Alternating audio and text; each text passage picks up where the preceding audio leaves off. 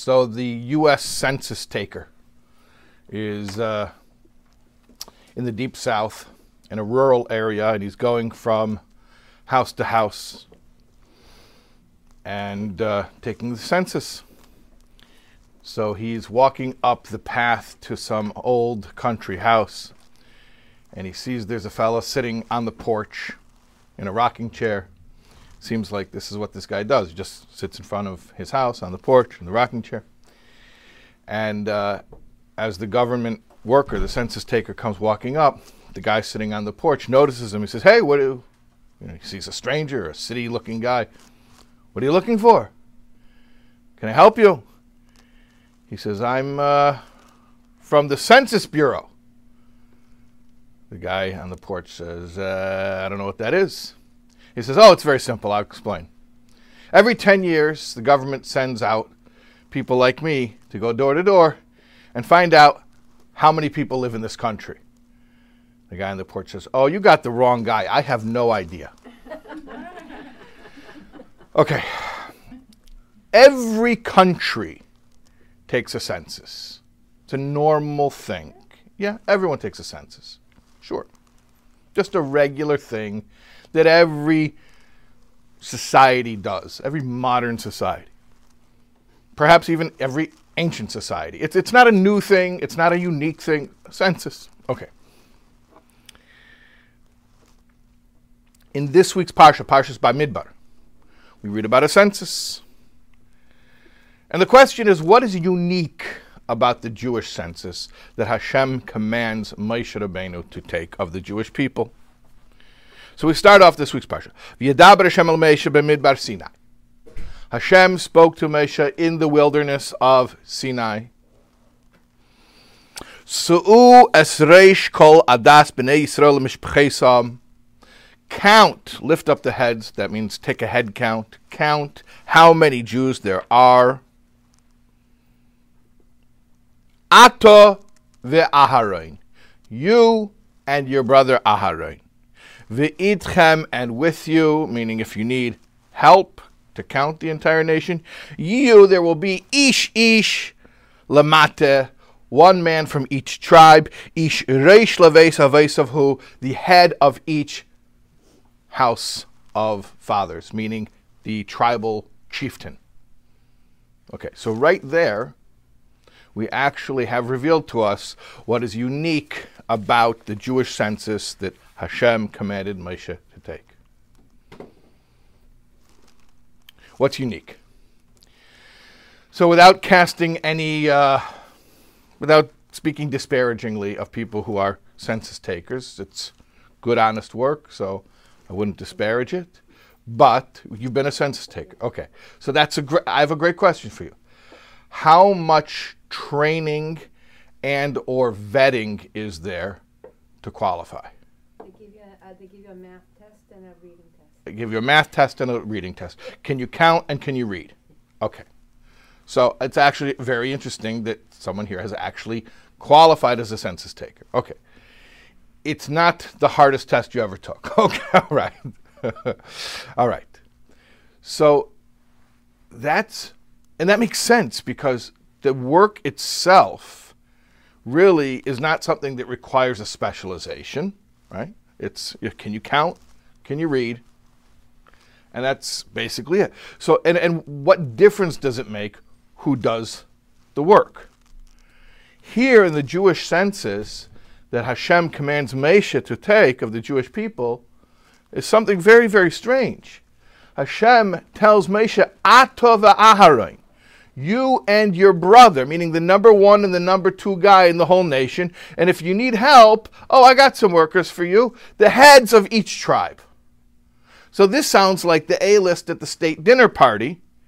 It doesn't sound like, uh, you know, just let's hire some workers. Let's find people who are available. You know, anyone who can read, anyone who can count. This sounds like you couldn't get any more specialized, more qualified, more elite than this staff. And it begs the question why? It doesn't. Think about it like this the purpose of the census is to produce a number, to get a count. The bottom line is the bottom line. So, what difference does it make if somebody like Moshe Rabbeinu did the counting, or if anybody knows how to count, did the counting. Really, it produces the same number. If you want to talk about the practical result of the census, it produces the same number as long as the person knows how to count. Obviously, the person doesn't know how to count, you're going to get the wrong number. But uh, anyone who knows how to count, you're going to produce the same number. So, what difference does it make? Why does Hashem have to be matriach? Why does he have to burden the, the, the someone of not the likes of Moshe Rabbeinu, Moshe Rabbeinu himself, literally Moshe Rabbeinu, a prophet, the greatest of all prophets, one who speaks face to face with God. You, I want you to go around tent to tent and count. So here's the lesson to us, the eternal lesson to us. There was once a college kid, and uh, he was taking one of these big tests you know, a final test, blue book test where they write in the, the essays. It was the end of the semester. And it was a big hall, like a big lecture hall with a thousand students. One of these big, you know, 101 survey courses. And uh, they had two hours to write the essay. And at the end of the two hours, the professor who's sitting at the front of the, uh, the room says, Okay, pencils down, everyone stop writing. And this one guy, he just, he wrote, just, you know, one, finished one little pencil stroke. And the professor spots him. He says, You up there in the 20th row. I set pencils down and you kept writing. Don't hand in your blue book. He says, uh, It was just one pencil stroke. He says, I don't care. I said, pencils down and you kept writing. Don't hand in your blue book. He says, If I don't hand in my blue book, what happens? He says, You get a zero on the final. And you probably fail the whole course if you get a zero on the final because it's a third of your grade. So the student stands up from his desk in the 20th row of the lecture hall and he starts walking down the aisle, down toward the front of the, the hall. And he says to the professor, Excuse me, professor, do you have any idea who you're talking to right now? The professor says, I don't know it, I don't care. He says, No, no, no, I just want to get this straight. Do you have any idea who you're talking to right now? He says, Young man, I don't know, and I don't care. There are no favorites in this classroom. I don't care who you are. I don't care who your parents are. He says, No, no, no, I just want to know. Tell me, yes or no. Do you have any idea who you're talking to right now? He says, No, I have no idea who I'm talking to right now. The professor, the, the student says, Perfect. He goes to the pile of blue books, takes his, puts it in the middle, walks out of class. That's great. Okay, as long as you don't know who you're talking to, that's right. Okay. Do you have any idea who you're talking to? if you knew who you were talking to, you would speak differently. When we approach a Jew, we have no idea who we're talking to. You know why? Because what's a Jew? Is it a race? Is it a culture? Is it a language? Is it a nationality? A passport? Is it a religion? It's none of those things. Because at the end of the day, you have Jews who don't share all of those qualities together. Um, you have Jews who, God forbid, who denounce Jewish faith and, and, and, are still Jews. You have Jews who, I mean, I don't want to say painful things, but you have pe- you can have people who are, have Jewish DNA or descended from the Jews, and because of intermarriage are no longer Jews. You you you, you have Jews who are who are Jews, halachically completely Jewish, and don't know they're Jews, don't identify Jewishly what I'm saying is all the things that we use to to sort of define any people the qualities of the Jewish people are like it's, it's, it's very elusive. You know, what language does a Jew speak at home? What, what passport do they hold? What, what, what, you can't even say what religion do they practice because, unfortunately, you know, they may not be practicing Judaism, and and and still they remain Jewish. And, and, and so it's, and, and, and, then conversely, you could have a non Jew who just decides to start practicing Judaism. He starts learning Daf Yomi and he davens three times a day. And, but he never converted halachically. He's not, he's and he's not Jewish. So he's doing the Jewish stuff, but he, he's, he's not Jewish. So it's so weird. You can have someone who is Jewish and not behaving Jewishly, someone who's behaving Jewishly, but they're not Jewish. What is the definition of a Jew? And, and basically when you when you come down to it, you have to say it's a metaphysical condition. It is the presence of a neshama, the neshamas that Hashem uh, gave to us at the revelation at Har Sinai, 3,333 years ago, I think it is now. And uh,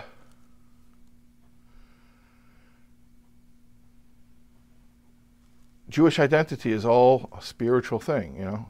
So if, if it's a, if it's, it, my point is, if Jewish identity is a totally spiritual thing, who's to say who's a great Jew, who's a lesser Jew? These are spiritual things we have very little comprehension of. These are otherworldly things, heavenly things. So what we do know is we know what we don't know. We, we know that we don't have any idea who we're talking to. when you talk to a Jew, you meet a Jew on the street, excuse me, sir, are you Jewish? Would you like to put on tefillin? You know, one of those encounters. Who's great?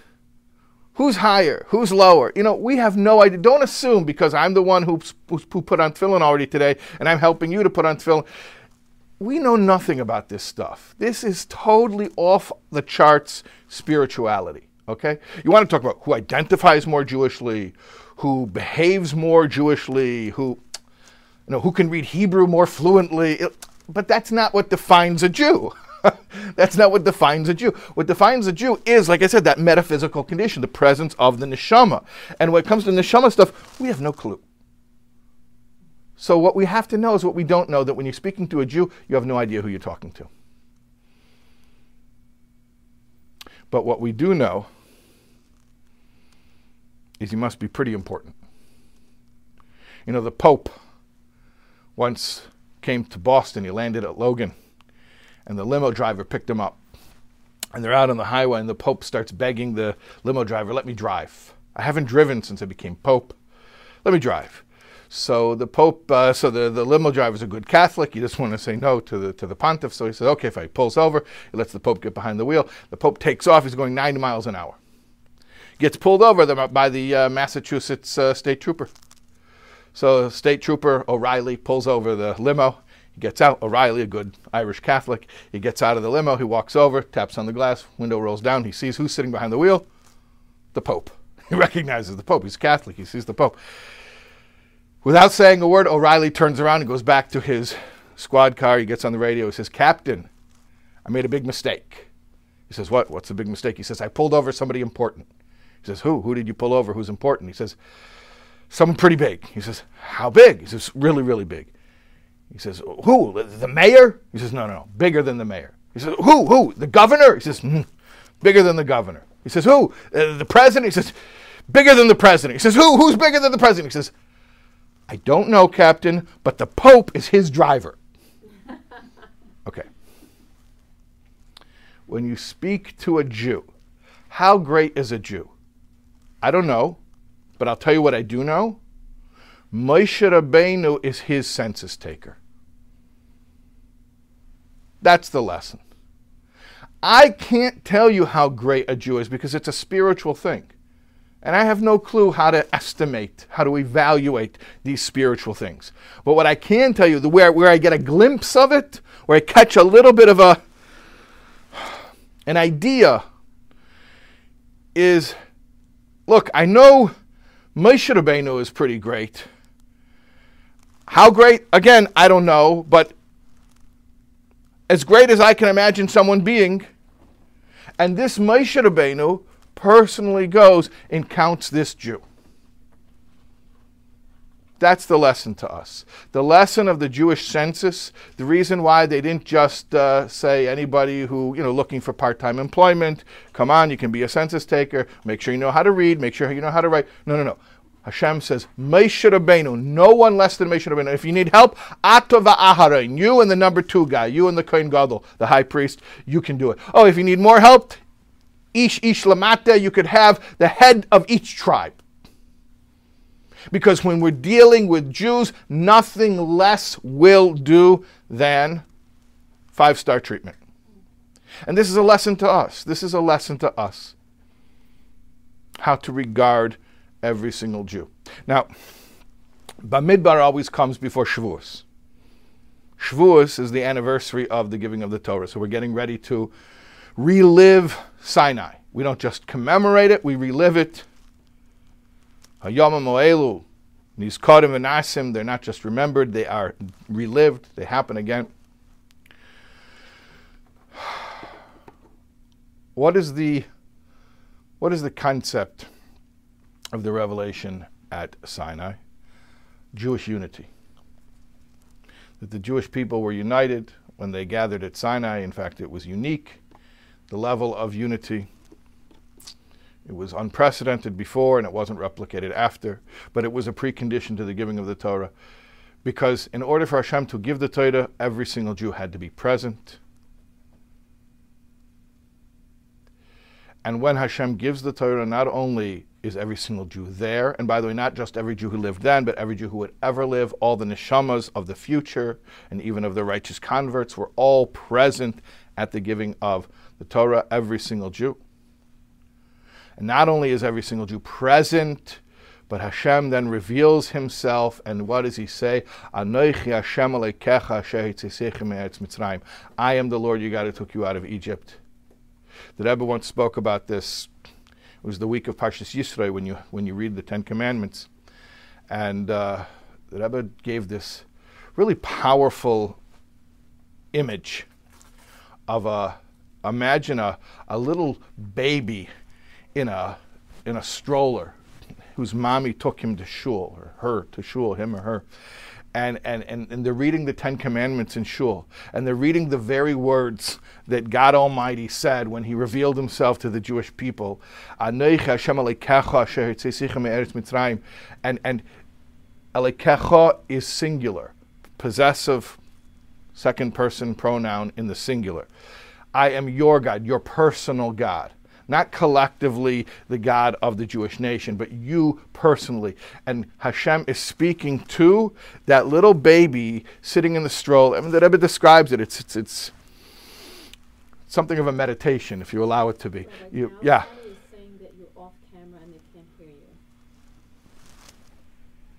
Mm, I see people here. No, it's a different camera, but I see I see people here. There's two different things. camera, we hear him. You have to face the camera. So I shouldn't move? I'll try, try not to Now, move. now they hear you, okay. You have to face back, face to the computer. Yeah. Okay. So uh, eh, regarding the Anochi Hashem Elokecha, the Rebbe even mentions there that in English we don't have a we don't have different second person pronouns for singular and plural. In the South, they do. You know, they have y'all, right? But officially, we don't have a plural second person pronoun. We just say you. You can be singular or plural. So the Rebbe says that when you're teaching this to a child, you actually, you know, if, you if your language is English, you're speaking English, you actually have to go out of your way to explain to the child, right? It's not Elokeichem, it's Elokecha, and that means Hashem is speaking to you, to you, the individual, dear child, and that this is the basis of the chinuch, of the education of the child, to know that when Hashem revealed himself, it was on a personal level to, to every single Jew. So this is this is our preparation. This is our preparation for for Matan Torah. You want to receive the Torah. I mean, we all obviously we want to receive the Torah. What does it mean to receive the Torah? It means we want to allow infinite wisdom to be our guide in life. We want Hashem's plan to be our guide in life. Okay, we all want that. All right, fine. So what do we have to do? What's the prerequisite? Jewish unity. And Jewish unity means the recognition that every single Jew is indispensable and indispensable in a way that we cannot even fathom because we have no clue who we're talking to. All I know, all I can begin to estimate is look, I don't know how great this guy is, but I can tell you one thing I know about him. Moshe Rabbeinu himself was his personal census taker, so he must be something pretty great. I'll tell you one more thing in connection with this whole idea, especially regarding chinuch, about education of children. Uh, I had a teacher who went into Yechidus in a private audience with the, with the Rebbe, and uh, to his credit, he admitted that he was losing his cool with his with his children. Like he was, he was letting them get under his skin. He was, you know, losing his temper. So you know, that, first of all, I, am just in awe of the honesty. You know, that somebody would tell the Rebbe that and and and ask for for help. So it's very interesting. What did the Rebbe say? I'm giving a webinar right now in parenting, parenting webinar, which Baruch Hashem, we got we had like hundred mothers signed up for the. Yeah, it's amazing for the women's. In six weeks, we're gonna have the men's. We'll see how many. we had hundred mothers, so probably the ratio we have like three guys. No, actually, Baruch Hashem, we already had ten guys sign up, and, the, and it doesn't start for another five six weeks. So Baruch Hashem, maybe there's hope for us. Anyways. and if you're interested more about the webinars, you can go to soulwords.org slash parenting. Soulwords.org slash parenting, and you can see more about the, the parenting webinar. At any rate, so um, so this this teacher of mine, uh, he, he went into the Rebbe and he told him he loses his cool with his kids and he doesn't know what to do. So the Rebbe told him, it's interesting. You know, everyone wants parenting tricks and tips. They want to be told, like, do this, do that. The Rebbe didn't tell him anything to do. The Rebbe told him something to think. It's much deeper than just a behavior. It's a, it's a, it's a, it's a point of view. Meaning, change your perspective. Don't, don't, don't change your behaviors, change your perspectives. And automatically, if your perspective changes, your emotions will change and your behaviors will change. So, what did the Rebbe tell him? I was hisbonenus in them. You should meditate. The Rebbe told him to meditate. It's very interesting. I'm losing my cool with my kids. Okay, meditate. Meditate. I need, I need practical tips. Yes, that's practical. Meditate. And the Rebbe told him, what should he meditate on? You are children to the Lord your God. You should meditate on the fact who are these children? These are Hashem's children. So the Rebbe didn't tell him when you get mad, count to 10, take a walk around the block. What? The Rebbe told him, meditate, change the way your brain is perceiving these children. Realize these are not just your children, these are Hashem's children. And when you'll realize who you're talking to, automatically you'll have a completely different reaction to that. So it's not just like, well, I, I really wish I could scream at you, but, you know, uh, I'm going to go take a walk around the block till I cool off. No, when you realize who you're talking to, I'm talking to Hashem's child. I'm talking to someone who's royalty, who Moshe Rabbeinu is his own census taker. Then the reaction from the very beginning is a different reaction. So this is this is the lesson. Not just to change how we treat people. Don't speak lashon hara. You know, don't speak lashon. Yeah, yeah. But secretly, I'm thinking the lashon hara, but I don't speak it. No, no, no. Change your perspective. Change how you see the Jew, so that you don't even think bad about them. Okay, tell me something good about them. I don't have to tell you something. See, that's what you're not getting. You think this is a regular interpersonal human relationship where there are good people and bad people, and some people have midas taiva, some people have midas rois. Tell me something good about, about him. Make me respect him. I don't have to tell you. I don't care if he's Bernie Madoff. I don't care what he did. If he's a Jew, then you have no clue what you're dealing with. You have no clue who you're talking to. There's a neshama there, and maybe sometimes that neshama is in a deep, deep, deep, deep gullus, which Nebuch only makes it even a greater rachmanis. But the neshama is a neshama which is a chelik elikami mal mamish. You're dealing with a Jew. You have no clue who you're talking to, so just remember that, and be in awe of that. And if we'll really, really think about it, like hisbonenus in them, a meditation, to really contemplate it, then our not only our behaviors towards other Jews, but our, our, thoughts about them, our feelings about them, our perspective of them will be completely different. And this includes, first and foremost, the people who it's hardest to do this for, which is our own children, and the people who are near and dear to us, and the people who live under the same roof as us, because those are the people who usually get the brunt of our, our judgment, unfortunately. But uh, that's what it's all about. You have no idea who you're talking to. This person, I can't tell you how great they are, but I know one thing Moshe Rabbeinu was his census taker.